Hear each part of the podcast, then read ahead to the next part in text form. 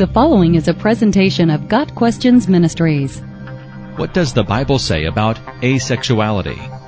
Physiologically, asexuality is defined as having no evident sex or sex organs, sexless.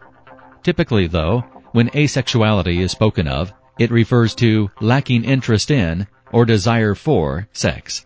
Since the Bible nowhere mentions physiological asexuality, for the purposes of this article, only the lack of sexual attraction or desire will be addressed. Is it wrong for a person to not have any sexual desire or attraction whatsoever?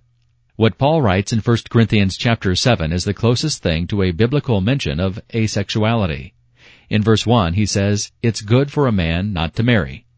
In times of singleness, without the constraints of family, a person can be available to be used by God anywhere and at any time.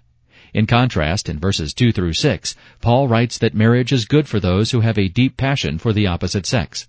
Marriage allows those passions to be fulfilled in a godly way.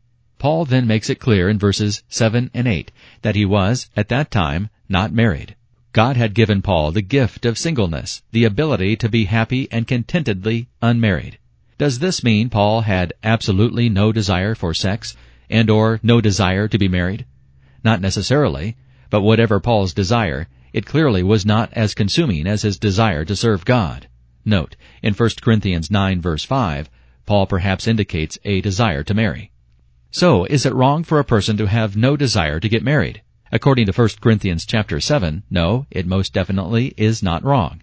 Remaining single can be a very good thing, as it can free a person to have more time to serve God.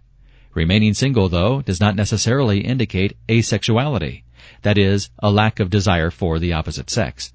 The gift of singleness mentioned in 1 Corinthians chapter 7 is the ability to be content without marriage, not necessarily lacking any or all desire for marriage. If one has no desire for marriage or sex, and is confident that this is of the Lord, he or she should use the time of singleness for wholehearted service in God's kingdom. It would not be wrong, though, to seek medical consultation to ensure that the asexuality is not due to some sort of hormonal imbalance. Got Questions Ministry seeks to glorify the Lord Jesus Christ by providing biblical answers to today's questions. Online at GotQuestions.org.